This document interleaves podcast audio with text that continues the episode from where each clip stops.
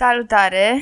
Bine ați venit la Bârfulița Politică, episodul patru. Vom da drumul episodului un pic mai târziu, pentru că odată am pregătit ceva special, un interviu sau o secțiune specială uh, de interviuri, în care vom discuta despre spitalele din România și investițiile, în, investițiile publice din România. Și sperăm să fie gata cât mai curând, dar și pentru că Mihai a avut de în grijă, e o ediție specială, nu mai suntem în București, suntem la Ciorogârla, transmitem live din Ciorogârla, pentru că Mihai a avut de îngrijit niște găini foarte drăguțe. Găinile vor, vor fi prezente într-un, într-un episod viitor. Astăzi uh, uh, suntem doar, doar noi. Bine, suntem o formulă incompletă, totuși. Și suntem în formula incompletă. Tudorina nu a putut să viziteze găinile astăzi. Ne, din păcate, va recupera săptămâna viitoare. Ar... Să, să sperăm. S- big like yeah. Sau big, big heart dacă vreți un episod special din Bârfulița găinilor de la Ciorogârla. Putem să le folosim ca soundbites. Când spunem... Adică ar putea să fie o bârfuliță, de fapt. Da, sau așa. Da. În seara asta o să discutăm despre două subiecte importante, adică mai detaliate și niște bârfulițe. Primul, primul subiect care nu mai e de fapt bârfuliță, simt că s-a dus un pic momentumul cu GameSpot, dar... din GameStop. P- stop. Cu GameStop. Um, Dar cred că rămâne oarecum relevant ce a însemnat, de fapt, toată agitația în jurul. Adică o firmă care era aproape în pragul falimentului, pe scurt, un, sub, un subreddit a reușit să întoarcă cumva acțiunile în favoarea, în favoarea firmei respective. Ceea ce alții au zis că a fost o super... mișcare de acțiune colectivă care ne arată că avem de fapt ceva de spus în fața bursei. Voi ce părere aveți? Ne-a arătat că dacă vrei poți. Practic, no. uh, um, nu ne-a arătat de fapt că dacă te organizezi poți.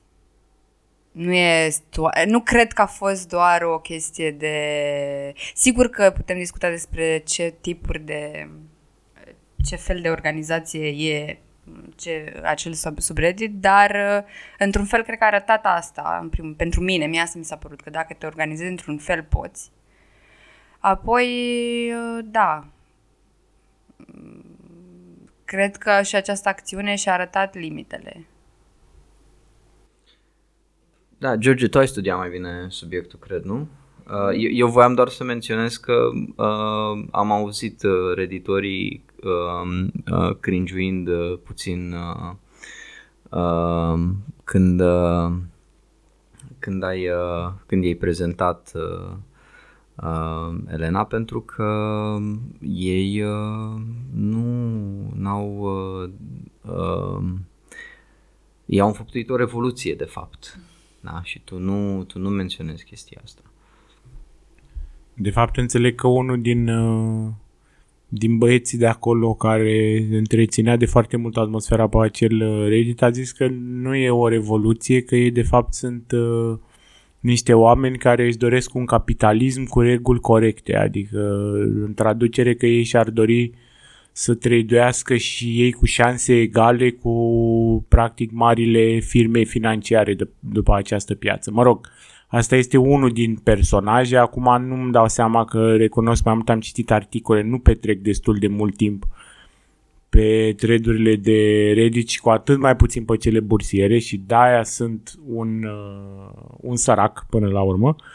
Uh, nu încă comunist șomer, după cum am hotărât deja, dar da, nu sunt un sărac uh, și de fapt cred că cumva îți arată o formă de, într-adevăr cum ai și Elena, o formă de organizare în era digitală care cumva a făcut vâlvă și pentru că mi se pare că a atacat o zonă care părea intangibilă și greu de mișcat de către o persoană sau un grup de câteva persoane persoane, cum sunt piețele financiare, unde în general inclusiv marile manipulări uh, ale bursei s-au întâmplat totuși din interiorul, dar și de-a lungul istoriei unor, con- unor conglomerate financiare sau prin acțiuni orchestrate între aceste conglomerate financiare. Și acum probabil pentru prima dată, mai ales prin uh, faptul că a căpătat tot mai mult avânt și au apărut tot mai multe platforme care să uh, permită acesta și a zis day, day trading, care este acest trading pentru uh, the average person care își permite sau vrea să bage o sută cincizeci de dolari și să încerce să-i tot uh, mute, să cumpere, să vândă acțiuni on a daily basis chiar și la acest nivel, a făcut posibilă o astfel de, de organizare și acțiune orchestrată care, sigur, dintr-o formă de organizing, uh, ar trebui apreciată. Unde mi se pare că totuși lucrurile n-au reușit să-și atingă cu adevărat apogeul și sperăm totuși să fie o lecție de învățat pentru cauze și chestii mult mai importante pentru viitor, este odată că pare că majoritatea oamenilor implicați în chestia asta uh, și-au dorit doar un trolaj la adresa unor uh, mari conglomerate financiare care au și pierdut bani în procesul ăsta, pentru că ei se așteptau să poată să flipuiască acțiunile alea la un preț mult mai mic pe care ăștia l-au umflat. Și doi la mână că efectiv acțiunea odată, cum spuneam, majoritatea celor de acolo sperau să facă un ban sau doar să uh, troleze și ei un pic și la final toată această mare revoluție Uh, s-a blocat tot în mecanismele sistemului, pentru că până la urmă ei încercau să facă o revoluție pe platforma sistemului și anume platformele de trading care i-au blocat să mai cumpere acțiuni și a fost acest moment de sad face. Da, practic uh... bine, așa cum spuneai, nu cred că își doreau neapărat să facă o revoluție zi, să schimbe sistemul care care există și, mă rog, mie asta, mie asta, cum spuneam de la început, mi s-a părut interesant, e doar faptul că e importantă organizarea și că poți să atingi niște subiecte, dar clar nu... Adică mie, mi se pare că destul de clar că ceea ce se va întâmpla e că nu vor avea neapărat acest sistem în care vor, part- vor putea ei participa ca big bidders, adică să fie oamenii care au și care pot să schimbe de fapt cursul bursei și, mă rog, modul în care funcționează economia, ci practic tot, maxim cred că ce-mi imaginez că le pot oferi e un fel de mini-bursă și pentru cei care cumva se pare că sunt și ei parte din, din joc, dar de fapt nu au nimic de zis. O să le fac un țarc. Pe Wall Street o să fie un țarc pentru day traderi. Știi? Și când vii, fiecare lup de pe Wall Street are un baby day trader pe care poate să-l lase acolo. Eu, din ce am înțeles, ei de fapt susțin, mă rog, am ascultat mai multe podcasturi, inclusiv unul la care a fost unul dintre tipii care a investit super mult uh, în asta, nu știu, și a investit uh, patru zero K, patru zero unu K sau cum, cum se cheamă, uh, fondul de pensii, practic, da? Că America este acest uh, dreamland spre care aspiră și România lui Năsui, în care nu mai ai pensie decât dacă ți-o uh, uh, asiguri tu în, uh, investit în fonduri private. Uh, deci un tip și-a scos toți banii de acolo și a băgat în uh, GameStop, dar ei spun că cumva au analizat foarte bine situația și nu e cum, cum ai zis tu, Elena, la început, că era o firmă falimentară, ci din contră că era o firmă care, iată, avea prospecțiuni bune, avea bani, avea, era ok, avea un C E O nou care promitea foarte mult și așa, da? Și o infrastructură și... foarte bună și un, o, o rețea de clienți. Aveau și PlayStation-ul pe stock. Cred basically că asta a contat că, cel mai mult. Basically că era o afacere bună, doar că uh, Wall Street îi pusese gând rău și pariase împotriva ei. Um, și cumva ei de fapt au, că de asta am zis că au înfăptuit uh, revoluția, da? Pentru că ei au corectat și iată că e, e, na, ei sunt văzuți acum ca un soi de uh, Robin Hood, na, ceea ce e ironic pentru că platforma Robin Hood i-a țepuit, um, dar uh, Uh, ei de fapt sunt tot un soi de corectori ai capitalismului, nu? Sunt un soi de, de ei, ei corectează comportamentul deviant al Wall Street pentru a uh, pune pe calea corectă capitalistă, da? Pentru a proteja uh, teza uh, că dacă te comporți uh, corect și ai un business corect, uh, piața te va uh, duce spre, spre succes. Nu? Eu, adică eu, eu cam asta am înțeles din efortul, uh, mă rog, din misiunea socială sau whatever a ăstora, că este de fapt tot o misiune de apărare a uh, capitalismului într-o formă mai uh, sfântă. Mai etică. Da. Cred că ar fi cuvântul. Dacă ar fi Tudorina aici, te-ar certa din nou că ne-am am mai, am mai avut o intervenție despre revoluție. Nu asta înseamnă, mi-aduc aminte, nu asta înseamnă revoluție, să păstrezi sistemul și să-l aperi. Nu asta e revoluția. Iată, poate într-un viitor o să vorbim și despre revoluția actuală din Moldova, nu? Că tot l-am văzut mai devreme pe Macron cu Maia Sandu. Macron care a condamnat capitalismul? A condamnat capitalismul Macron? La Davos. Mie mi s-a părut că l-a scuzat. E undeva între, că nici nu l-a scuzat, nici nu l-a condamnat, deși aștept în continuare să facem acel muzeu al crimelor capitalismului. Um, cred că a spus că a ajuns la concluzia că s-ar putea că să nu mai funcționeze. De fapt. Ați spus că n-a fost rău. E, na, un reformist, cum a promis încă din două mii șaptesprezece. A zis că n-a fost rău, dar nici nu mai merge așa.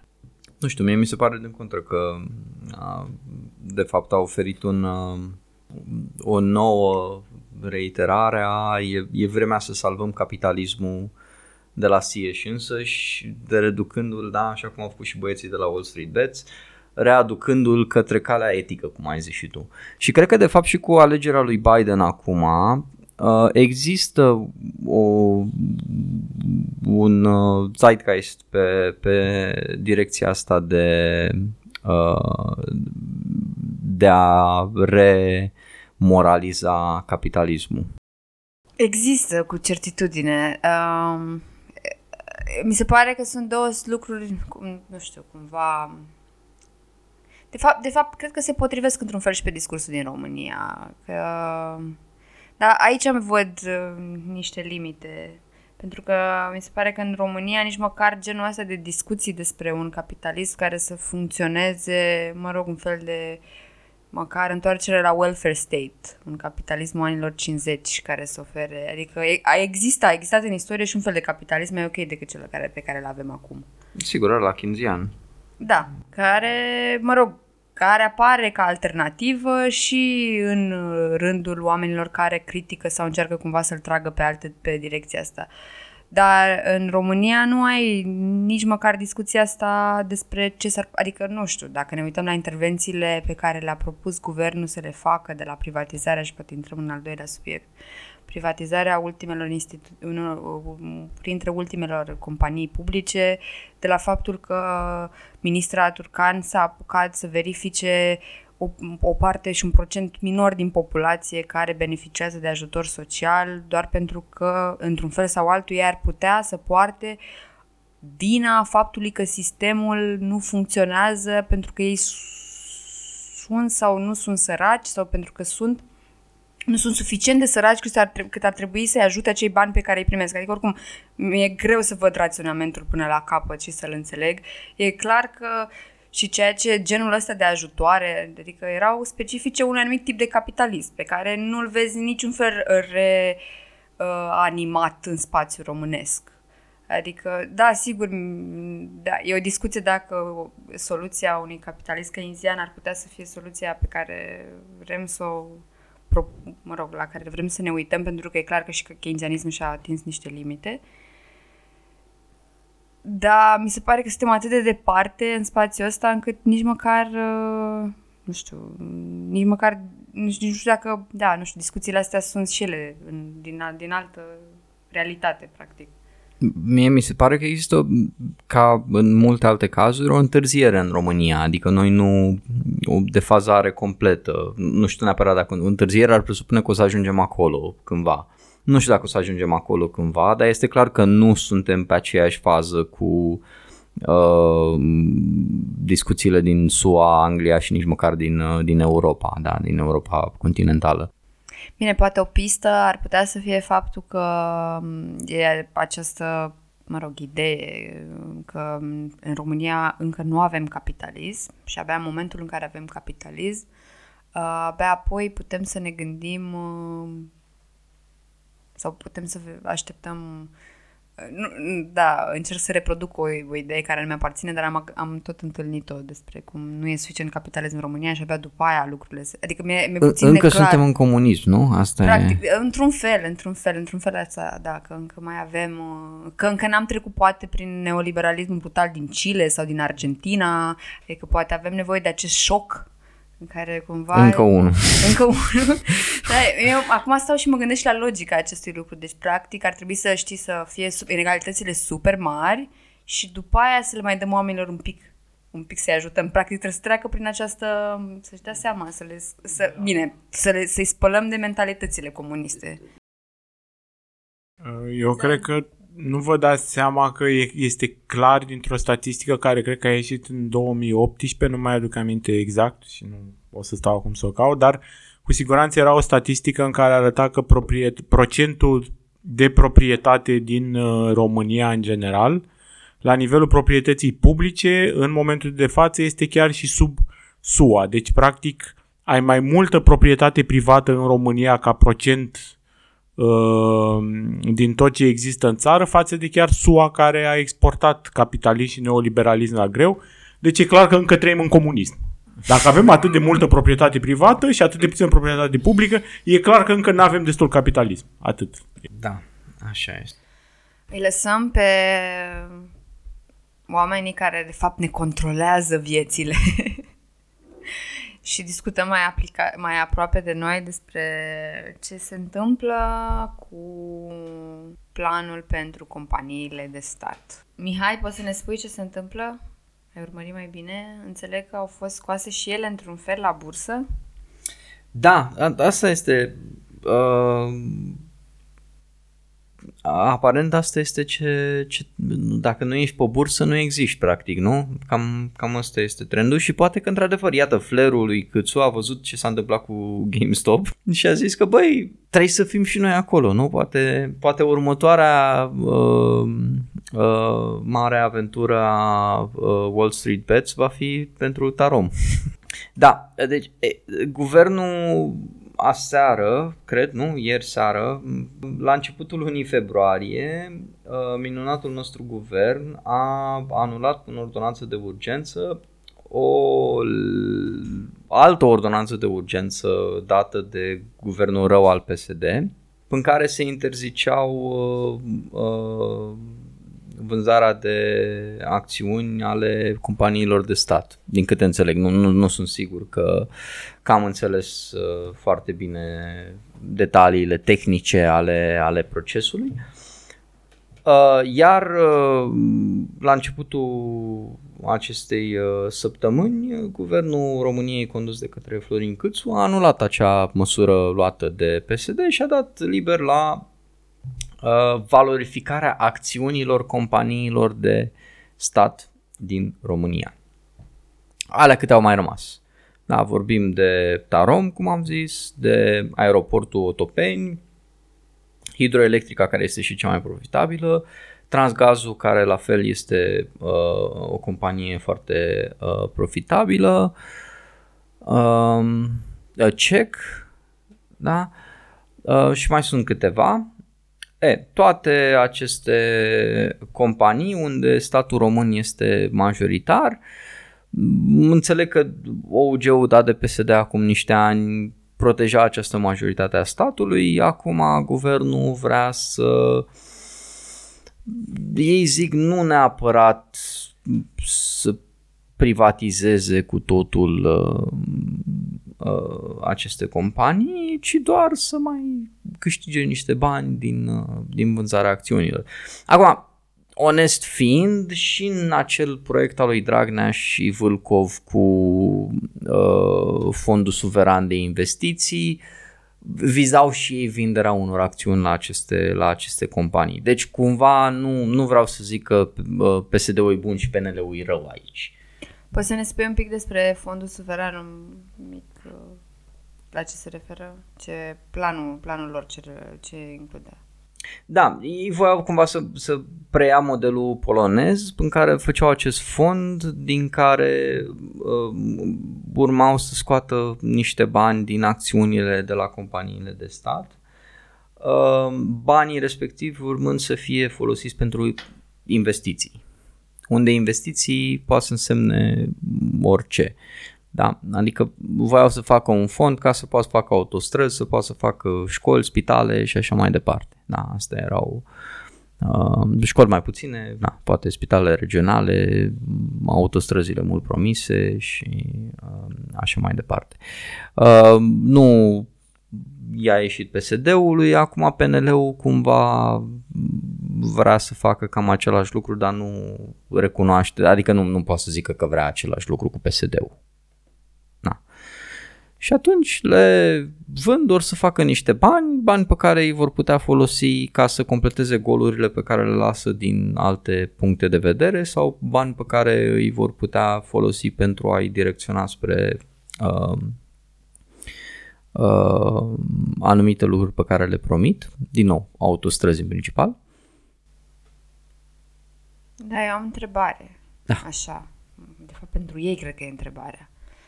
Deci uh, se vând acțiuni, uh, dar statul nu, mai păst- nu mai are monopolul ăla de cincizeci plus unu. Da, majoritatea nu e monopol. Ma, scuze, no. majoritatea. Deci poate să vândă din acțiunile respective.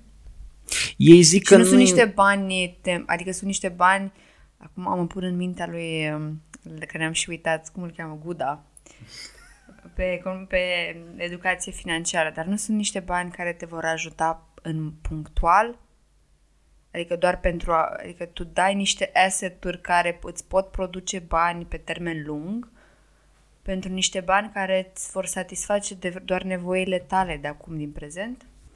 Da, bineînțeles, asta e, e realitatea, nu? Că îi uh, uh, vinzi acum niște lucruri uh, și ai niște bani pe moment.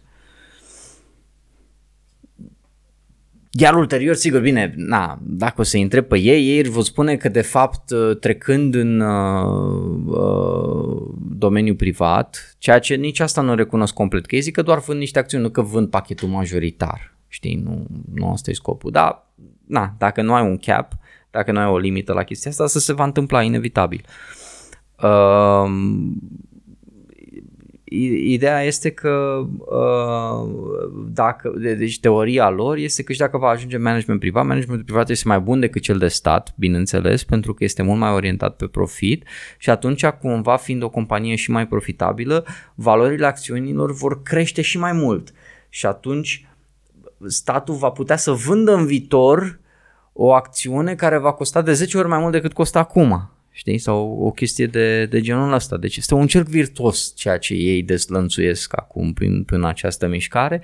Este ceea ce promite în esență teoria uh, pieței libere. Eu cred că de fapt e magie și poți să faci din toate companiile românești de stat unicorni.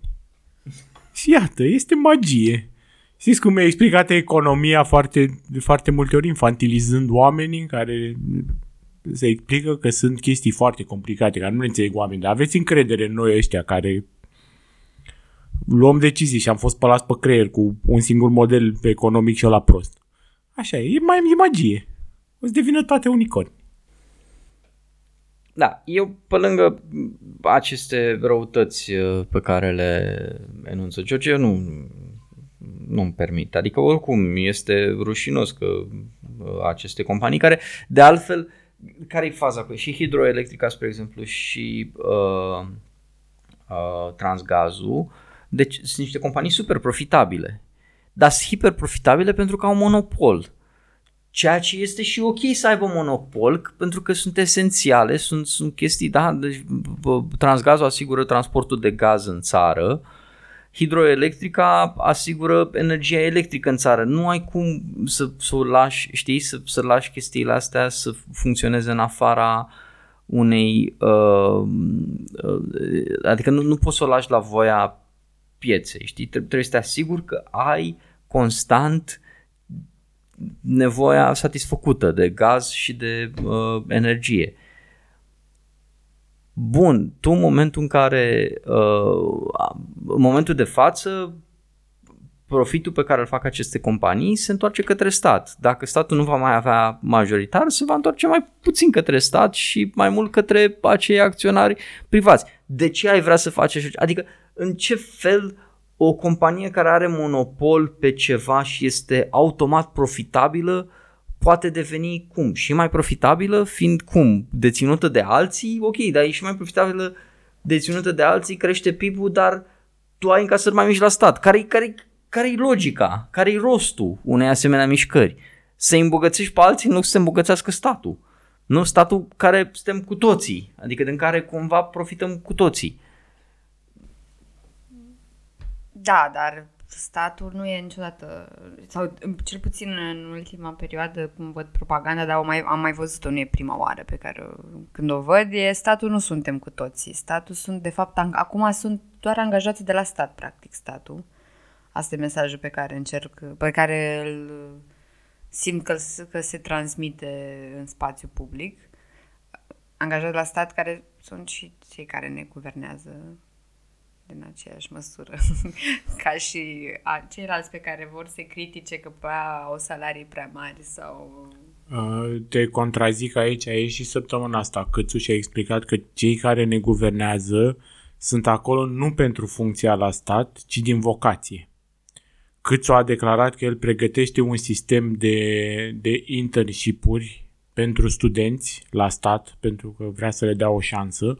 Și studenților o șansă, nu știu, probabil la niște joburi prost plătite sau subplătite la cum vede uh, Cîțu salariile la stat, pentru că uh, vrea uh, ca tot mai mulți studenți să aibă șansa care a avut-o el să intre la stat și în politică ca, să o, ca să-l servească. Adică e o chestie de vocație, asta spune Cîțu, n-are absolut nicio legătură cu faptul că el a fost dat afară din sistemul bancar și nu o să mai lucreze vreodată în sistemul bancar pentru că a făcut un atac speculativ asupra leului în două mii opt. N-are legătură cu asta. E vocație la cei care ne guvernează, da? Deci de asta lucrez la stat. Uh, eu m-aș întoarce totuși la... Um... companii puțin și aș lăsa statul. Deci există acest articol din de când, da, de luna trecută, scris de Cristian Hostiuc, Hostiuc, cred, nu știu, de la Ziarul Financiar. Este omul, are foarte multe. Ziarul Financiar, dacă ne auziți, aveți nevoie de diacritice, că nu știm cine scrie articolul la voi. Hostiuc, cred totuși că au, au diacritice în rest, deci nu nu ca la Hot News. Uh, da, și mă rog, și ne spune uh, Hostiuc că uh, prin listarea la bursă nu se întâmplă nimic cu o companie de stat. Dimpotrivă, are o șansă să devină mai bună, să fie mai transparentă.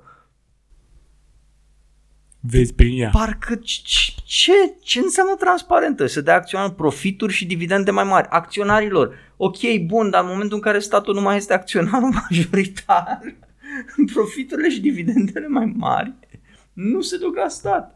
Adică nu, nu, nu e o chestie automată, știi? Au, nu înseamnă că automata că dai o companie de stat, o listezi la bursă și are mai mulți acționari, nu înseamnă că automat este mai bine și pentru stat.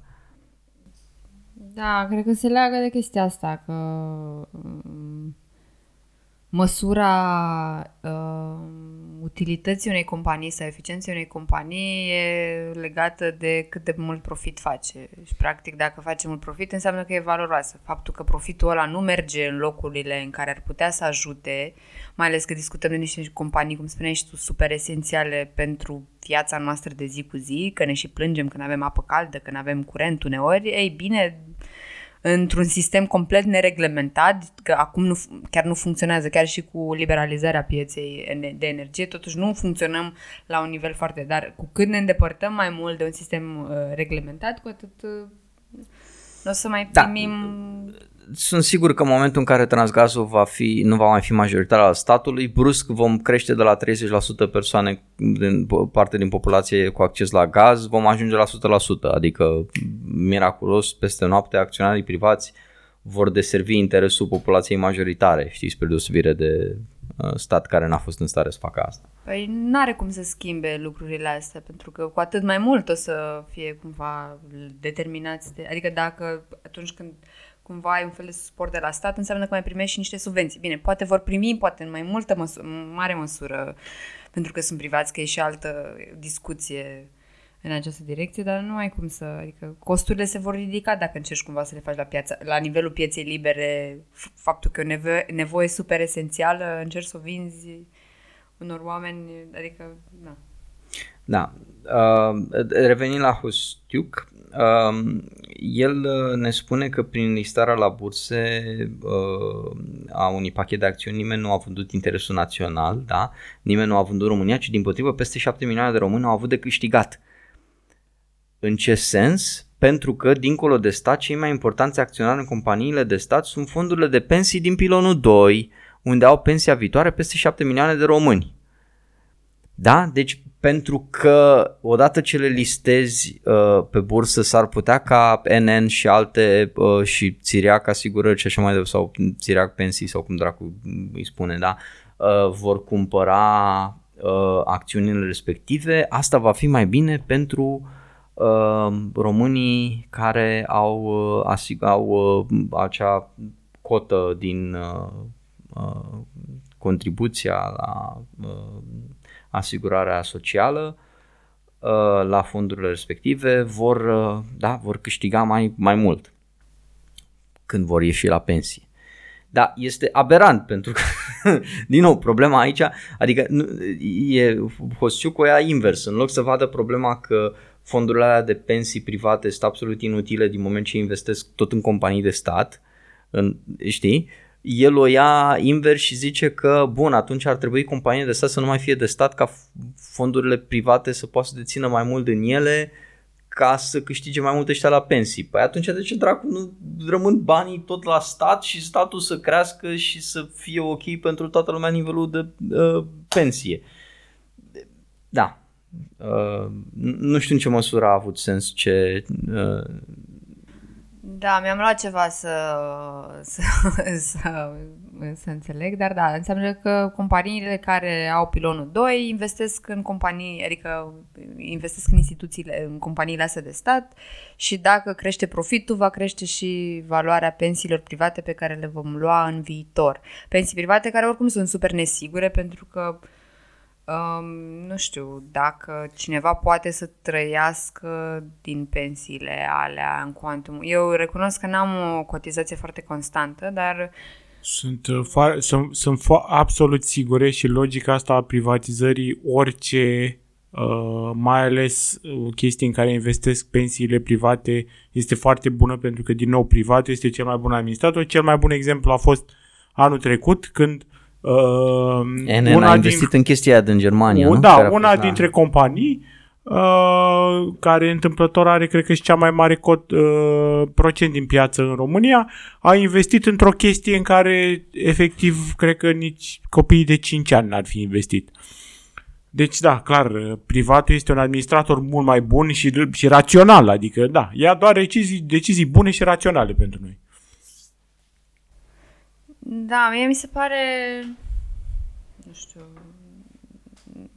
foarte obositoare discuția asta și modul în care uh, e și se încearcă portretizarea activ, activităților companiilor de stat. Adică tot timpul sunt cei care subperformează, care, care se pierd bani, uh, și că nu e... Na, nu sunt văzute și la, adică nu e, până la urmă, na, scopul unei companii de stat nu e neapărat să facă profit în primul și primul rând, adică mai degrabă să asigure, dacă e să ne să acceptăm că modelul în care avem companie, modelul pe care îl avem, e mai degrabă să asigure că oamenii benefic- au acces la aceste servicii, adică scopul Tarom nu este să facă profit. Scopul Tarom dintr-o anumită perspectivă și, mă rog, există teorii pe această direcție, este să asigure că cetățenii României au um, acces la o transport aero, aerian. Scopul C E C, practic că toți cetățenii României au acces la...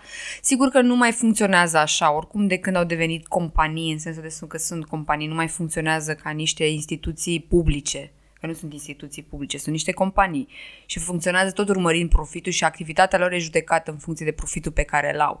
Dar, într-un fel sau altul, nu știu, dacă mă gândesc la C E C că folosesc serviciile lor, e cumva lăudabil accesibilitatea pe care o are, adică de ce nu a venit B C R-ul sau B R D-ul sau A N G-ul în satul în care sunt ai mei? Și totuși e singura bancă la care au acces e C E C-ul, adică și are o infrastructură imensă în, toate, în multe dintre localități. Infrastructură care în momentul de față n-ar putea să câștige, adică n-ar putea să fie profitabilă pentru multe dintre instituții, adică da... Da, foarte corect ce spui și asta ține cumva și de logică a deservirii propriu-zisă a un serviciu dincolo de profit.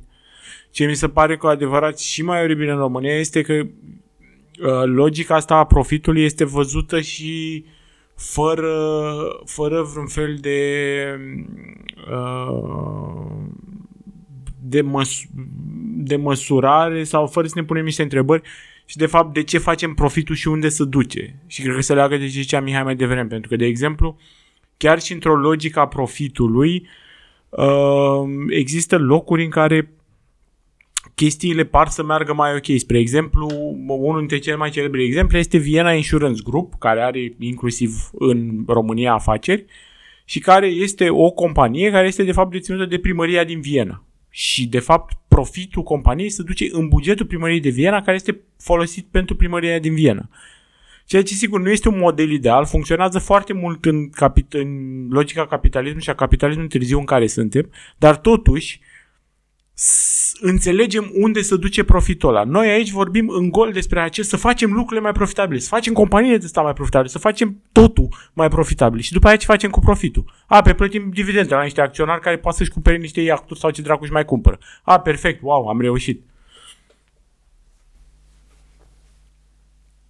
Eu vreau să mă atrag atenția asupra unui, unui fapt că toată această campanie a guvernului pentru a Uh, corecta, da, cum zice uh, Hostiuc, da, sper ca premierul Cîțu și guvernul să abroge cât mai repede legea P S D prin care se interzicea vânzarea companiilor de stat și să listeze cât mai repede aceste firme la burse prin care să atragă capital și investitori în România, iar cei șapte milioane de români din pilonul doi să devină acționari.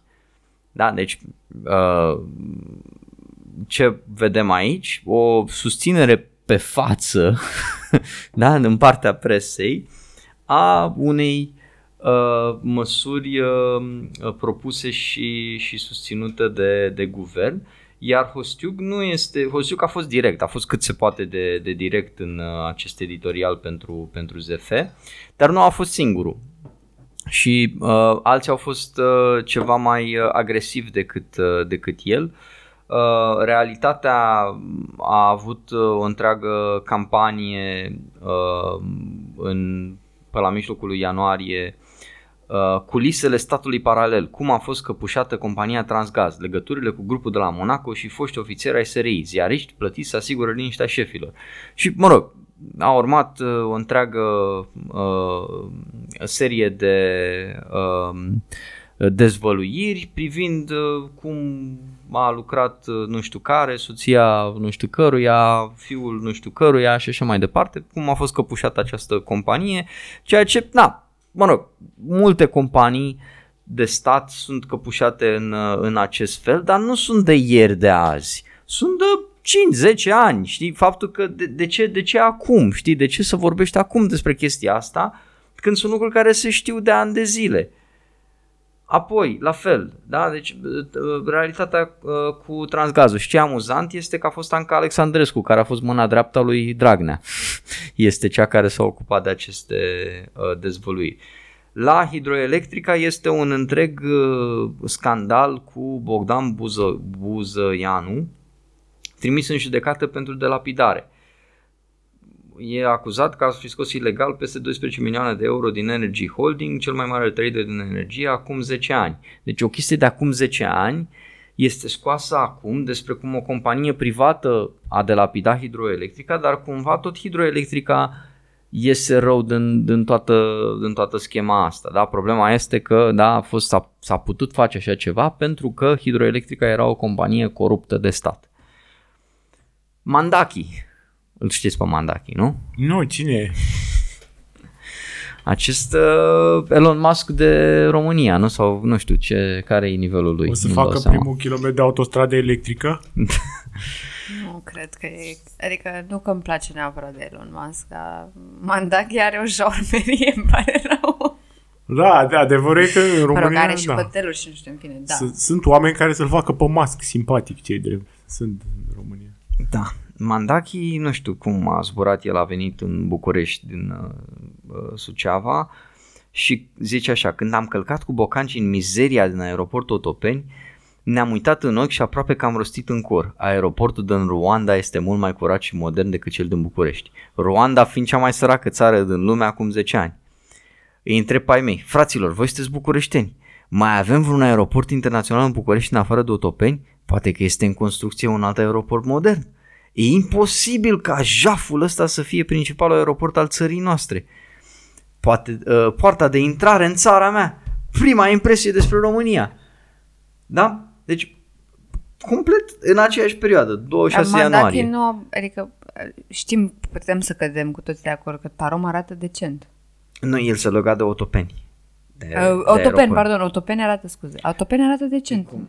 Uh, că ai tot menționat acum companiile aeriene, putem să continuăm seria de atacuri la adresa companiilor de stat, uh, total coin- coincidență totală faptul că în momentul în care statul rom- în guvernul român își propune să privatizeze aceste companii, în aceeași lună au fost atacate toate companiile respective în, în presă, care presă oricum e favorabilă guvernului, cum ar fi Newsweek, da? Newsweek, acest Uh, a, a, acest conglomerat, mă rog, nu, cum, cum să spun, această revistă, da, care nu-i deloc părtinitoare și nu a mai dat deloc dovadă în trecut că ar fi un oficios al uh, P N L-ului în vreun fel.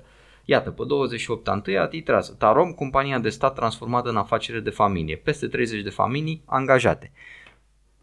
De nou, nu-i nimic, adică nu, ce știm lucrurile astea și să-mi fie cu iertare, dar știu companii private care la fel funcționează, dar pun pariu că în oră că sunt treizeci de familii angajate dacă, dacă o iei la bambărunți.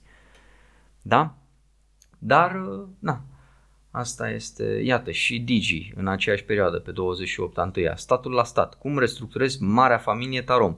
Nu pot să vă spun decât în privința rudelor mele. Sunt treizeci de familii? Sau cât ai zis? Da, treizeci zice Newsweek. Digi nu, nu pare, e un material video. Nu, nu stau, nu știu. Mi se pare foarte puțin treizeci. Îmi imaginez că au foarte mulți angajați, e absolut firesc. Bine,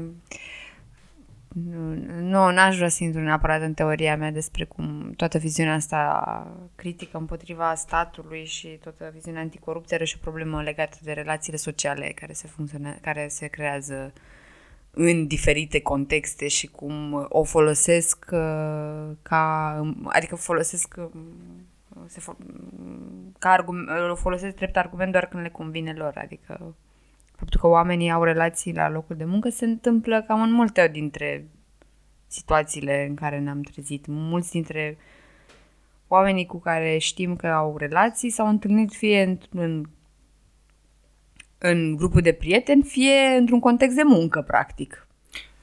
Da, nu-i ca și cum viața în capitalism îți permite să cunoști altfel oamenii, nu? Când, când mare parte din viața ta de zi cu zi este dedicată timpului petrecut la locul de muncă, deci nu, nu prea ai de ales, nu? Adică nu, nu prea ai unde și oricum când angajările în general se fac pe bază de recomandare, pe cine dracu o să recomanzi, nu?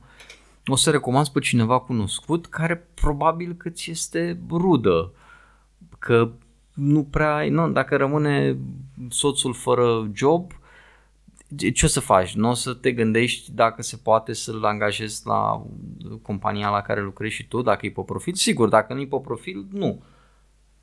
Și acum, din nou, nu că neg că companiile astea n-au probleme sau că nepotismul nu e problematic sau, mă rog, da, sunt, așa cum am discutat și data trecută despre sindicate, care, apropo, continuă atacul în aceea douăzeci și șapte a întâia, uh, i-au numărat banii și lui Hosu de la Cartel Alfa și a celorlalți lideri uh, Cartel Alfa, cei de la uh, Newsweek.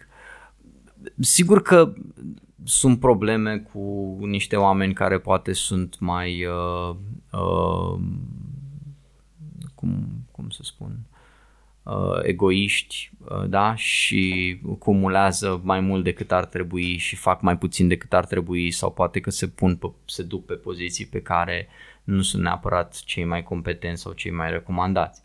Astea toate sunt probleme, dar nu poți să ignori dimensiunea, uh, nu poți să ignori momentul în care se, se vorbește despre toate acestea, contextul în care se vorbește despre toate acestea, pentru că ideea nu este, dom'le, să facem sindicatele mai bune, să fie mai reprezentative și să uh, fie mai echitabile în felul în care își plătesc oamenii. Ideea nu este ca aceste companii de stat să angajeze oameni uh, competenți pe pozițiile respective și uh, să performeze mai bine și în interesul tuturor românilor. Nu, ideea este să dăm în uh, uh, aceste companii, să dăm în sindicatele de la aceste companii pentru a le slăbi și pentru a întări cauza privatizării. Da? Așa cum vedem și cu Metrorex, la fel, da, unde a început Drulă să dea tare în uh, Rădoi, care iarăși este un lider sindical pe care nu-l susțin la modul personal. Da? Dar nu pot să nu văd substratul acolo, care, ideea care e, domne, avem de ales, ori mărim prețul la cartelă, la metrou, ori privatizăm Metrorex-ul, că altfel e cam de porc. Cum, uh, uh, cât, de, cât de mult cheltuim cu uh, ce? Cu salariile acestor uh, uh, angajați. Da, e clar că sunt într-o ofensivă foarte puternică. Că spuneam de, vă arătam pastiluța neoliberală. Au găsit un homeless în Italia care avea bani în conturi, o persoană fără adăpost care a murit de fapt înghețat și că au găsit că avea bani în conturi, că avea casă, că avea acțiuni, că avea pensie și cumva li s-a părut celor de la Digi că aceasta este o știre um, și că ar trebui cumva investigat. Mi s-a părut că nu prea am văzut la Digi o știre despre câte persoane au probleme și nu au o locuință în România, pentru că nu știm asta, nu avem această statistică. E o știre în contextul, adică ar putea să fie o știre în contextul în care persoanele care de regulă rămân fără adăpost sunt, au, au o traiectorie foarte tragică și nu au niciun fel de pârghii de ajutor.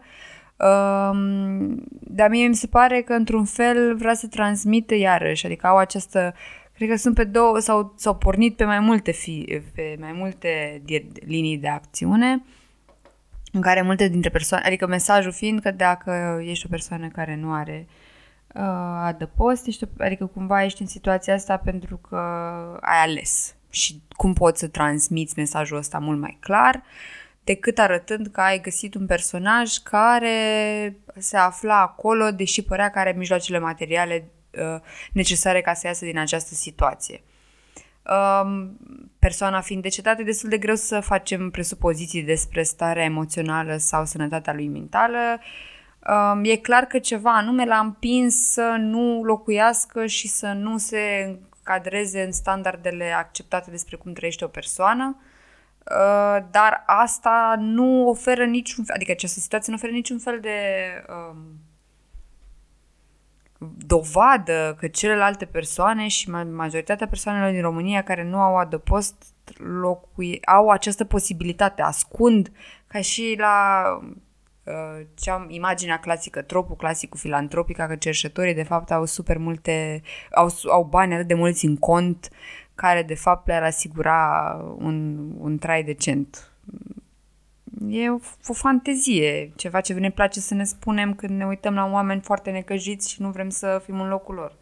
Și de acele calcule, nu, pe care le tot vedem din când în când în presă și pe care le auzim în anecdote ale diversilor prieteni la, la petreceri, cu cât câștigă un, o persoană care cercește, nu?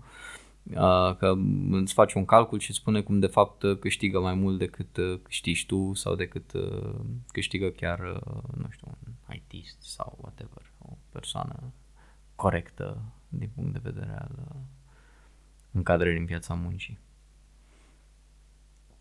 Da. Uh, dar eu, eu tot n-am înțeles acea știre, adică efectiv în continuare refuz uh, uh, să procesez cu adevărat faptul că au prezentat. Din nou, dacă ar merge cu carusel într-o seară, în orice seară, ar afla câte persoane fără adăpost mor săptămânal în București și în ce condiții mor. Și poate dacă ar merge cu ei ar și vedea persoane murind. E, e, e ceva și să nu ai, să-l vezi pe Prelipceanu cu bretelele lui și așa, știi, fiind foarte șocat și uimit, o sută de mii de euro, știi, să vezi rotițele în capul lui cum se învârt și se gândesc la câte, câte persoane fără adăpost sunt în București, înmulțit cu o sută de mii nu? De euro? Că, evident, asta e, asta e mesajul, nu? Că toți au, de fapt, ceva acolo, dar se complac în uh, această situație.